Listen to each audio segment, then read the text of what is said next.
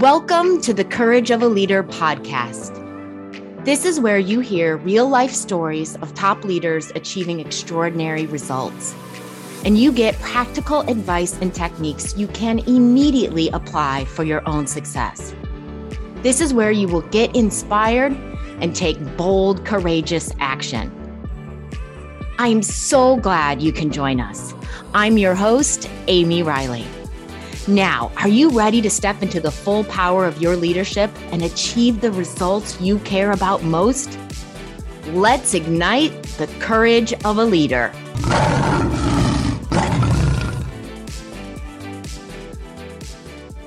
Have had the opportunity to work with so many leaders and so many different leaders, leaders at different levels, leaders in different industries, leaders in different size companies, uh, and also the opportunity to speak to many leaders. And in the coaching, in the leadership development programs, in the back of the room after a keynote, I hear in the questions that leaders ask me that they are unknowingly playing a waiting game.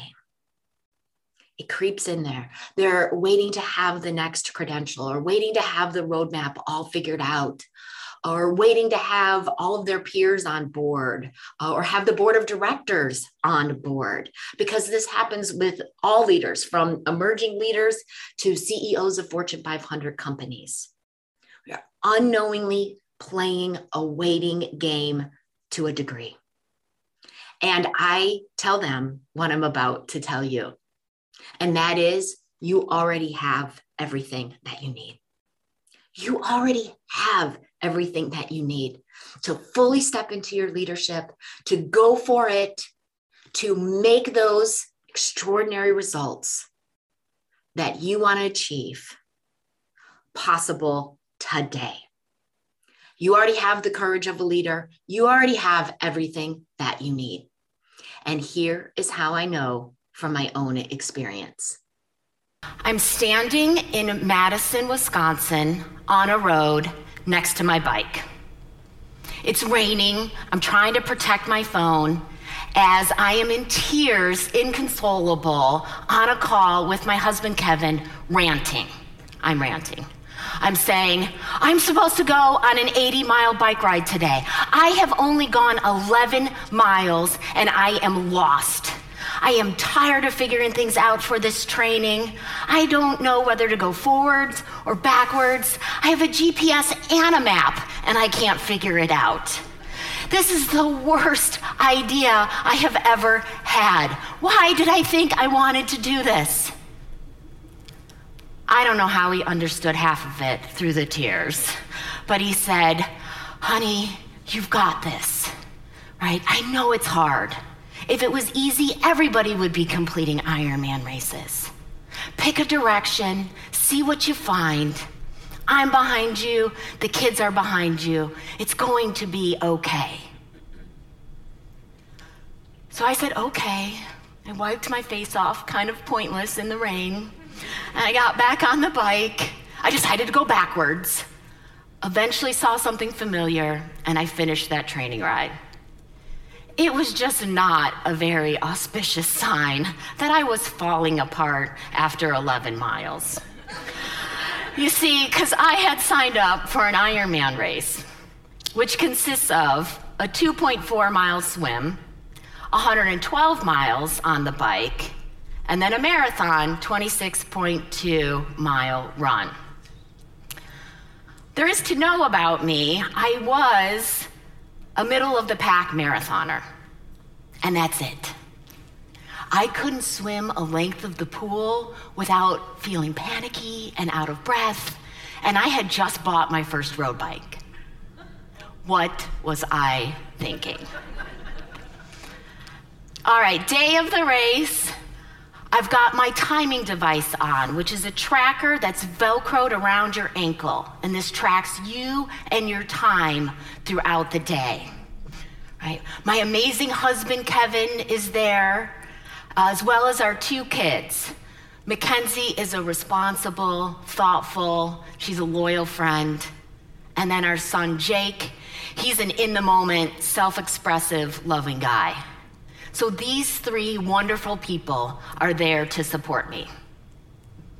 I get done with the swim and I'm out on the bike. Things are going well, I'm moving along. My back tire is flat.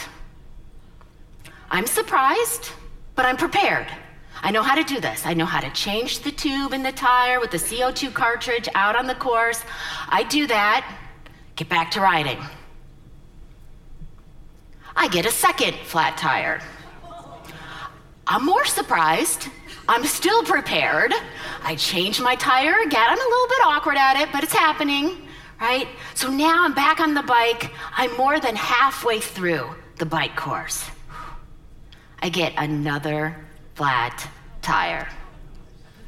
This time I'm keeping it together. I'm doing what I need to do, but the tears are coming down because I'm doing the math. There's a cutoff time for each of these sports that you need to meet in order to go on to the next. I'm in danger of not hitting that bike cutoff time. It's gonna take a miracle to get there in time. I get back on my bike, I am going fast. And yep, I get a fourth flat tire. This time I'm not crying, I am just moving. I get it done, I get back on the bike. I am now riding faster than I have ever ridden on a bike ever. I get to the end of the bike course, I slam my bike over the dismount line, I get off the bike, and in front of me is a lovely volunteer. She reminds me of Mary Poppins. and I yell at her, Did I make the cutoff? And she says, No. I burst into tears, and Mary Poppins starts hugging me. So I'm hugging her. I'm not letting go.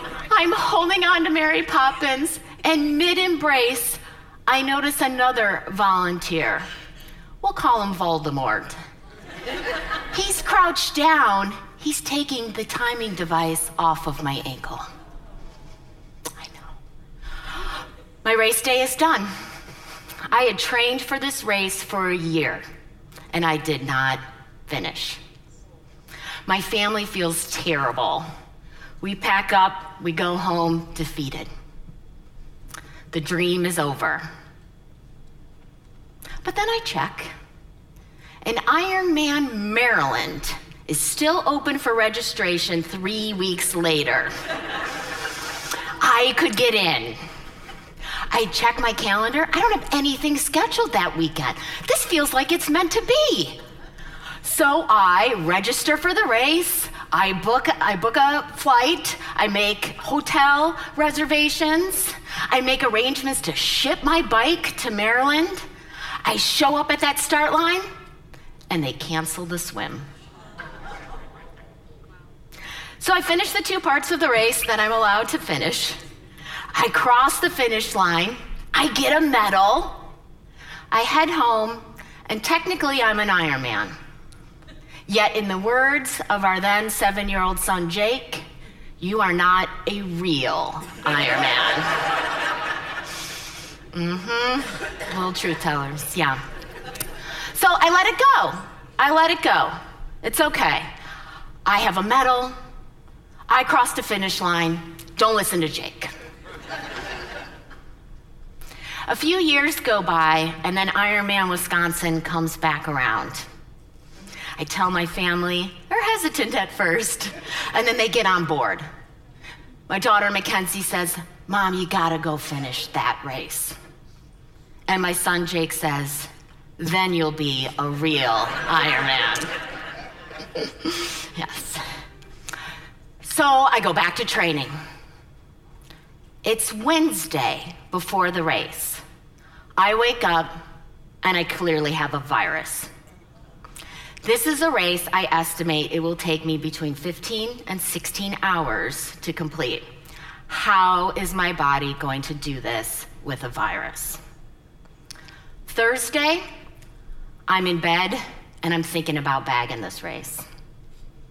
Friday, I'm not any worse, so I get up and I start going through the motions. I pack up the car, I drive up to Madison, I check in for the race. I'm sitting in the mandatory athlete meeting where they're telling you about the race course and some details for race day, and something clicks. Something clicks, and I think, this is happening. This is happening. So on race day, I start swimming, and it's rough. The waves are big enough that you can't get into a regular rhythm with your swim stroke and the breathing. I take on water at least a half a dozen times. But it's okay. If this virus is not taking me down, these waves are not taking me down. I get out on the bike. Three of the gears on my bike are not working. This is not ideal on a hilly course. But I keep riding and I finish the bike course. I am so excited. There's no Voldemort in sight. I am ecstatic. And I get off my bike and I almost fall over. My legs are so wobbly, they're like noodles. I change into my run gear and then it dawns on me. I've been racing for over nine hours and now I need to run a marathon. This sounds impossible.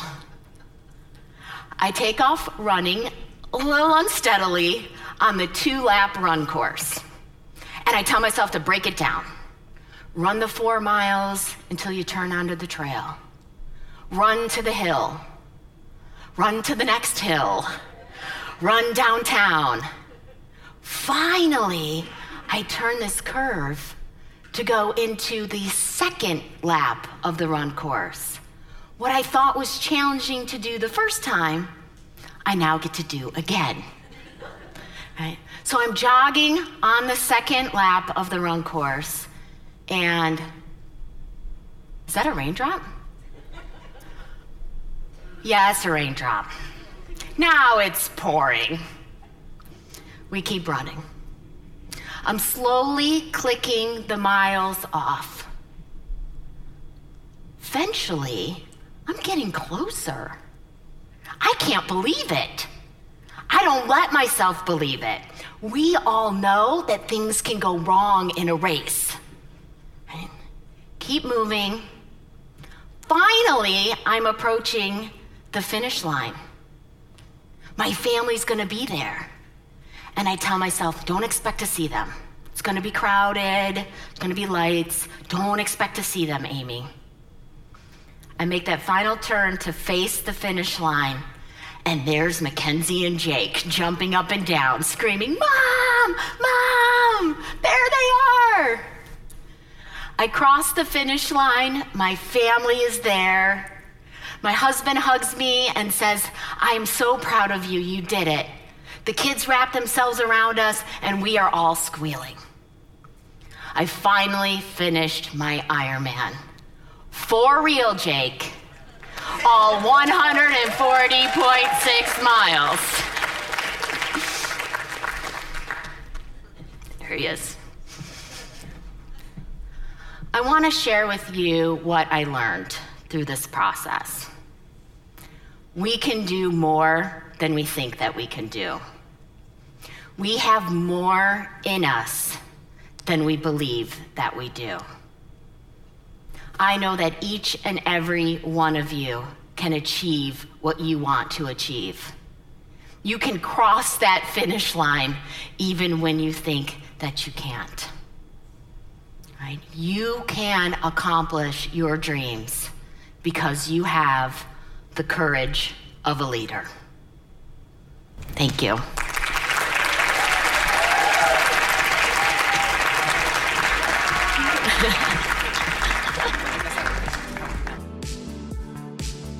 Thank you for listening to the Courage of a Leader podcast.